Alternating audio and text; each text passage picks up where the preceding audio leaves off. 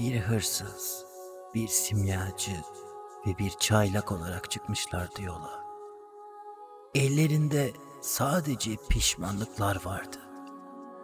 Geçmişte yapılan hatalar, başlarına gelenler, geriye dönüp asla değiştiremedikleri şeyler. Gabrant babasını kaybetmişti. Yugiri geçmişini. Ben ise kızımı. Ortak kayıplarımız bizi bir yapmıştı. Ve şimdi son ejderin yumurtası ile birlikte davamıza bir ejderha katmak için yola çıkmıştık.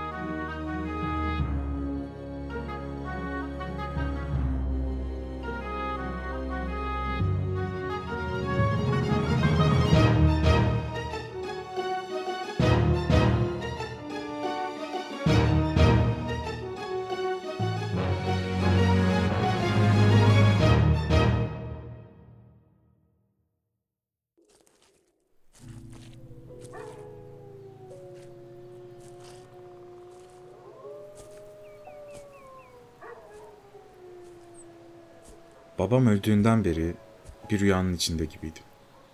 Eğer Yugiri ve Juyup ile tanışmasaydım, yanlış bir adımda karanlığın içine düşecek gibi hissediyordum. Bu kolay değildi. Şu ana kadar yaşadığım şeyler, içimde oluşan kayıp ile karşılaştırıldığında yüreğim kar tutmuyordu. İntikam çok sert yanıyordu bağrımda. Jeep ve Yugiri ile yola çıkalı beş gün olmuştu.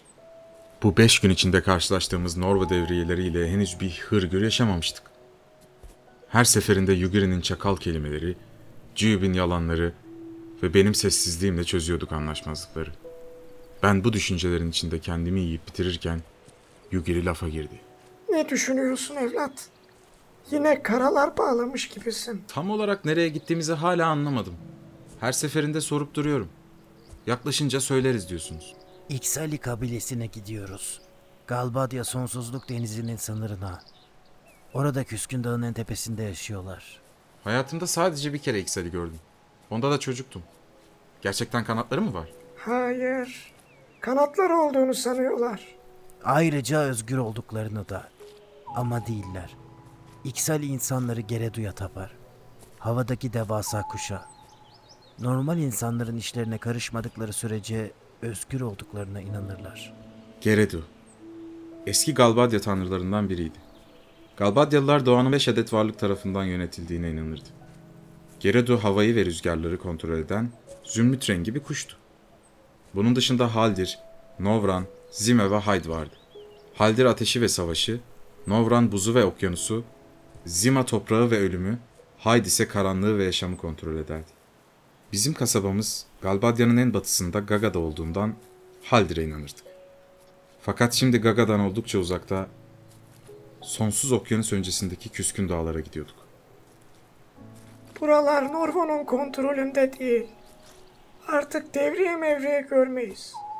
Fakat Norvo ile karşılaşma yeğlerim evlat. Burası kara kuzey. Küskün dağlar öncesi İksali'ye ulaşmadan önce Kara Galbatyalılar ile karşılaşmak istemiyorum. Kara Galbadya. Galbadya'nın en kuzeyindeki toprak parçasıydı. Buranın insanı Zima'ya tapardı. Güneşin karları erittiğine ve insanlığı güçsüzleştirdiğine inanırlardı. Bu insanlara Karabadyalı denirdi. Bir tane Karabadyalı seyyah tanımıştım. Çok ürkütücü insanlar oluyorlar. Karabatyalılar toprağı neyle besler bilir misin Galbrant? Neyle beyim? İnsanla. Ciyup bunun üzerine yere tükürdü. Bir de ölüm tanrısı Hadar yok muydu? Ölüm tanrısı Hadar yıllar önce yenilmiş beyim. Bunun hikayesini Yuguri'ye anlatmıştım. Evet. Bir daha duymak istemiyorum. Karanlığın savaşçısı aslında çok ilginç bir hikayeydi. Belki Ciyub'un ilgi çekici bulabileceğini düşünerek ağzımı açmışken tam orman sınırına girmekte olan Yugiri'nin elini kaldırdığını gördüm. Yalnız değiliz. Nasıl? Kılıcımı çektim. Ciyup belinden bir hançer çıkardı. Yugiri sesini yükseltti. Sadece ormandan geçiş hakkı istiyoruz. Lütfen bize saldırmayın. Yugiri'nin lafı üzerine önüne ışık hızıyla bir ok geldi. Ok sesini yabancı bir erkek sesi takip etti. Norvo köpekleri Etron'un ormanına giremez. Bir adım daha atarsanız bu oktan 20 tane daha tepenize inecek. Norvolu değiliz. Ciyup tekrar yere tükürdü. Boktan ormanınıza sokayım. Bana kimse Norvulu diyemez. Ciyup'un barmasıyla birlikte 20, belki de 30 adet ok havalandı. Yugiri birdenbire asasını kaldırdı. Arkama geçin. Yugiri asasıyla bir şeyler söyledi ve önünde akışkan bir cam oluştu. Norvo işlemeli kılıcımla kalkanımı çektim. Ciyup hançerleriyle bekliyordu. Gelen oklardan sonra birden ormanın içinden 5 adet adam bize doğru koşmaya başladı. En sağdaki benim. Şiyup, senin de haldir belanı versin. Bana zaman kazandırın. Ciyup cevap vermeden bağırarak elindeki hançerlerle adamların üzerine koşmaya başladı. Yaşından beklenmeyen bir davranıştı. Elimden geldiğince hızlı bir şekilde kalkanımı yukarıda tutarak adamların üzerine koştum. Sanki zaman yavaşlamış gibiydi. Tahta kalkanımı ilk adama çarparak onu yere düşürdüm. Adam bağırarak toparlanmaya çalıştı ama darbe sertti. Yugiri büyüyle oluşturduğu kalkanın arkasında bir şeyler fısıldıyordu. Ciyup ise hançerle koştuğu adamların tam önüne bir şişe fırlattı. Şişe kırılır kırılmaz içinden yüzlerce böcek üzerlerine yapıştı. Ciyup ne yapıyorsun? Yakaladığına sapla. Simyacılar ve büyücüler. Sadece büyücüler değil. Kalkanımla yere düşürdüğüm adamın kafasına bir tekme atıp bayıldım. Sonra bana koşan diğer adamı fark ettim. Eğer bir saniye geç kalsaydım, büyük ihtimalle baltasının hareketiyle tüm gövdem yarılacaktı. Kendimi geriye attım. Önümdeki adamı daha iyi inceledim. Neredeyse iki metre boyunda bir yarmaydı. Üzerinde kürkler ve dövmeler vardı. Kendimi geriye atarken dengem bozuldu ve yere düştüm. Adam ikinci balta darbesini indirmeye hazırlanıyordu. Gabrant, çık oradan. Söylemesi kolay.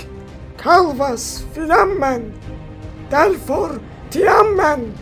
Yugiri'nin asasından bir ateş topu çıktı ve bana balta kaldırmaya hazırlanan adamın tam arkasından vurdu. Evlat, kendini koruman lazım. Ben, ben... Daha önce kimseyi öldürmemiştim. Fakat buradaki ikilem çok açıktı. Eğer kılıcımı bu adamın karnına sokmazsam, bir sonraki adımda ölen ben olacaktım.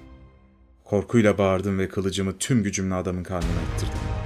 Hikayelerdeki gibi değildi. Deri zırhını delip ardındaki ete ulaşmak tüm gücümü vaat ediyordu. Sonunda ete ulaştığında ise bir an için karanlığa düştüm ve orada nefessiz kaldım. Fakat düşünmeye vaktim yoktu. Ciyup elindeki şişeleri bir bir atarak bana doğru koşuyordu.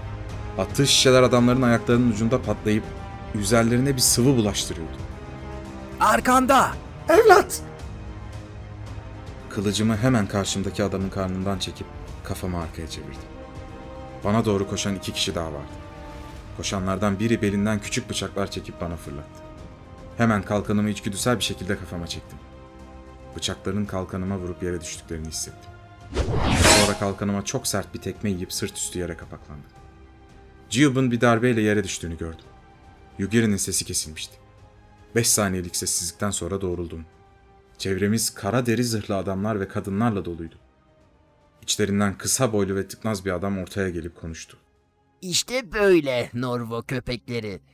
Şimdi normalde sizi öldürmem gerekiyor. Fakat hanımım buraya neden geldiğinizi öğrenmek ister. O sebeple kalkın ayağa.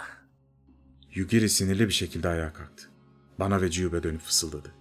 şimdilik kurallara göre oynayın. Silahlarını alın. Adamlar yanımıza gelip silahlarımızı ve çantalarımızı aldı. Yugiri'nin yüzünde bir gerginlik vardı. Çantamda ilaçlarım var evlat. Ne yapıyorsun? İlaçlarını sokarım efendi. Ver onu bana. Yugiri çantayı isteksizce verdi. Bize ne yapacaksınız? Pisik yapamazlar.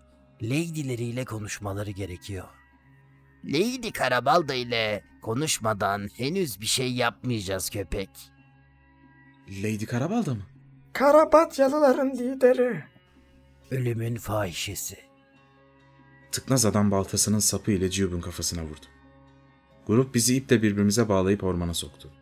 Ormana girer girmez içimde nedensiz bir korku oluştu. Sanki bu orman yüzyıllar boyunca çok büyük bir gizeme ev sahipliği yapıyormuş ve biz bu gizemi öğrenecekmişiz gibi hissediyordum. Dışarıdan görünen devasa meşe ve çam ağaçları ışığı çok net bir şekilde kesiyor, gölgeleri koyulaştırıyordu. Kar taneleri bile koskoca dalların örgüsünden zar zor geçiyordu. Yaklaşık olarak bir saatlik bir yürüyüşün sonunda kendimizi devasa bir açıklık içinde bulduk. Bu açıklığın ortasında neredeyse bir kale kadar kalın, yüce bir ağaç vardı. Ağacın çevresine büyük bir şehir kurulmuştu. Gerçek dışı bir görüntüydü. Gerçekmiş.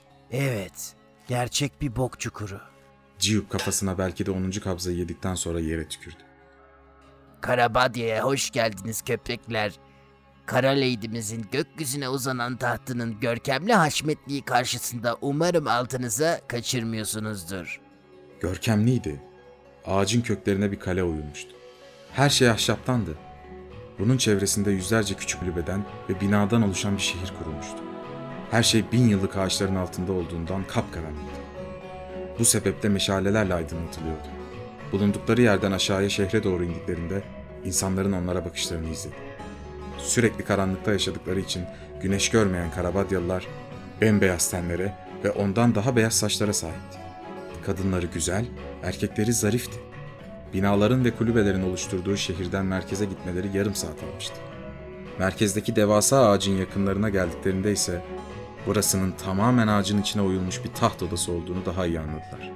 Kara kraliçe herkesin huzurunda korunmasız bir şekilde yönetiyordu burayı. Tahtın çevresinde ağır kara zırhları ve kılıçlarıyla bir tabur kadın duruyordu. Kraliçenin muhafızları. Tıknaz adam bizim ipimizi çekip kraliçenin huzuruna çıkarttı. Kraliçe hayatımda gördüğüm en güzel kadınlardan olabilirdi. Bembeyaz uzun saçları beline geliyor ve ahşap tahtının üzerine saçılmış bir şekilde duruyordu. Bedeninde siyah deriden işlemeli bir zırh vardı. Tahtının hemen yanında kapkara, obsidyenden yapılmış bir kılıç dayalı duruyordu. Tıknaz herif hepimizin kafasını yere bastırdı ve konuşmaya başladı. Yedi karanlığın hükümranı, Karabadya'nın koruyucusu, Galbadya'nın kara yeli, Doğa Ana'nın kızı, ölümün eşi, tek ve ölümsüz kraliçe Karabalda'nın huzurundasınız. Karabadya ormanına girmekle suçlanıyorsunuz. Bunun cezası ölümdür. Şimdi kraliçemiz tarafından sorguya tabi tutulacaksınız. Kraliçemiz yalan söylediğinizde anlar. Bu sebeple ona yalan söylemeyin. Karabal da eldivenli elleriyle çenesini ovuşturdu ve konuştu. Bir hırsız, bir simyacı ve yeni kan dökmüş bir oğlan görüyorum. Oğlanın döktüğü kan toprağa değmiş ama beden yaşıyor. Tıknaz herifin arkasında Gabrant'ın kılıcını soktuğu adamlardan biri vardı. Belli ki kılıç ölümcül bir yere gelmemişti. Adam bandajlar içindeydi. Kötü durumdaydı ama yaşıyordu. Gabrant'ın içine nedense bir ferahlama geldi. Kuklacı hırsız Yugiri ve kuklası Jiyuk. İksari'den çaldığınızı satamayınca iade etmeye mi geldiniz? Ciyup öksürdü. Yugiri lafa girdi. Belli ki bu üçlü arasında bir geçmiş vardı. Yolculuğumuz ilk Sali kabilesinedir, bu doğru. Yumurtayı asıl sahibine teslim etmek isteriz. Norvo'ya savaş açıyorum Karabal'da. Ben ve dostlarımın Piraf'tan alacağı bir intikam var. Bırak bizi yolumuza gidelim. Bu sözlerin içinde doğruluk vardı. Fakat bunlar bir rica değildi. Bu eski bir dosta yapılan bir açıklama gibiydi. Karabal da ayağa kalktı ve derin bir nefes aldı. Öylece her şey çözülecek yani. Jiyub'un ölü kızı geri dönecek. Sen yıllardır o lanet kasada ne varsa onu elde edeceksin. Bu çocuk kim? Yeni ışık şövalyesi mi? Ben de aranızda katılırsam eski ekibi toplarız ha? Hala mı aynı hikaye? Sen burada keyfine bakarken biz yıllardır John'u aramadık mı sanıyorsun? John, zamana kayboldu. Bunu çok uzun zaman önce kabul ettik. Seslerinde bir hüzün vardı. Karabal da ayaklarını yere vurdu. Ben burada keyfime bakmadım. Piraf'ın son ejderhayı bulmaması için bu ormanı hayatım boyunca korudum. Benim ve insanlarımın kanı olmasaydı yıllar önce son ejderi kaybetmiştik. Kara, Piraf'ı durdurabiliriz. Dört ışık şövalyesi ve karanlığın savaşçısı artık sadece bir masal. Elimizde olanları korumaktan fazlasını yapamayız. Ve sana gelince Yugiri. John zamanda kaybolmadı. John'u terk ettik. Ne? Bizimle ne yapacaksın Kara? Sizinle ne yapacağıma karar vermedim. Karabodyan, bunları zindana atın. Işık görmesinler. Sakinleştikten sonra ne yapacağıma karar veririm. Askerler bizi büyük meşe ağacından uzaklaştırıp yeraltı dehlizlerine indirdi. Belli ki çok derinlere kazılmış bu dehlizler Karabadyalıların hapishaneleriydi. Dehlizin uzun koridorlarında gezerken sağlı sollu hücrelerde Norvalı olduğu belli askerler görüyordum. Koridorun sonunda diğer hücrelerden daha büyük bir hücreye doğru ilerledik.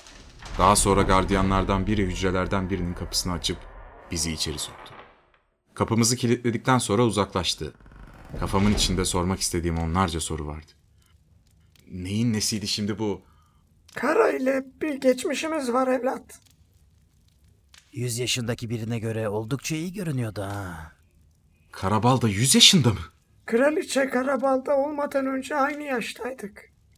Sonra zaman ve gölgeler ona iyi davrandı. Bize ise o kadar değil. Yani siz arkadaştınız. Biz silah arkadaşıydık evlat. Işık şövalyeleri derken neden bahsediyordu? Eski bir masal. Artık önemi yok. Şimdi önemli olan onun ne karar vereceği. Ne karar verdiği önemli değil. Buradan çıkmanın bir yolunu bulmalıyız. Sus be. Zaten senin yaptığın artistlik yüzünden bu duruma düştük. Eğer sen bağırmasaydın bu duruma düşmeyebilirdik. Şimdi bizden çok hoşlanmayan bir eski arkadaşımızın tutsağıyız işte. Birden ortam sessizleşti. Sanki Yugiri dile getirilmemesi gereken bir gerçekliği dile getirmişti. Galiba aranızda çok şey geçti. John kim? John. John da dördüncü arkadaşımızdı. Şövalye John. Bundan yıllar önce bu planın bir benzerini uygulamaya çalıştık anlayacağın üzere. Fakat başka bir dönemde. Başka olaylar oldu. Sonuç olarak başarısız olduk. Siz... Siz şu hikayelerdeki dört ışık şövalyesi misiniz? Biz sadece iki yaşlı herifiz. Ayrıca o hikayeden nefret ediyorum. Hep abartıyorlar. Zaten artık iki kişiyiz.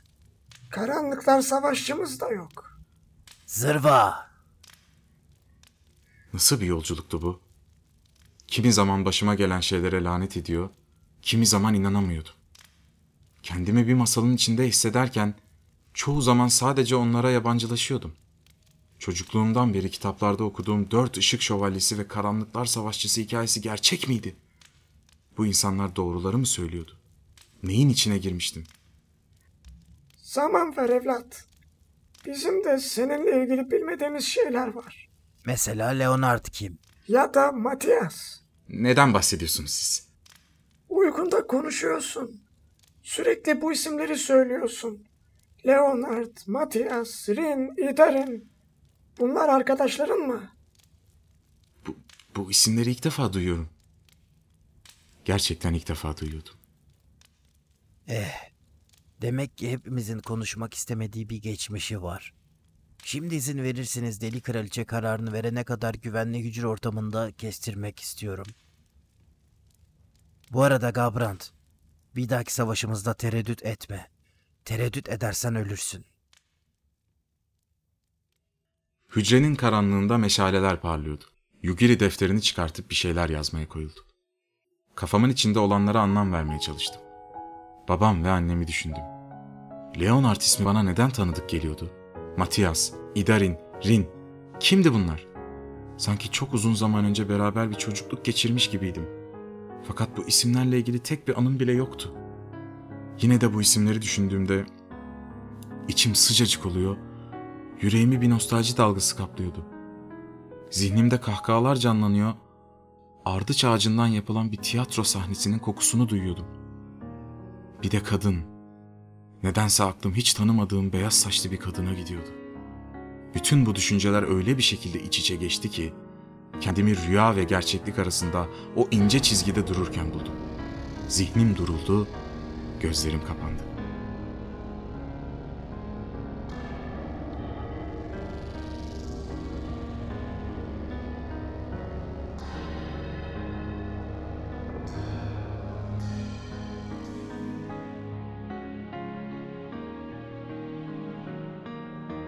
Yaklaşık olarak 5 haftadır yoldaydım. Arkadya kapılarından çıkalı 3 hafta olmuştu. Tudor dışında bir mağarada dinlenmiş, insanlarla konuşmuştum. Midland kralı ortadan kaybolmuştu. Başkent Radiata ve kutsal şehir Gabrand kargaşa içindeydi.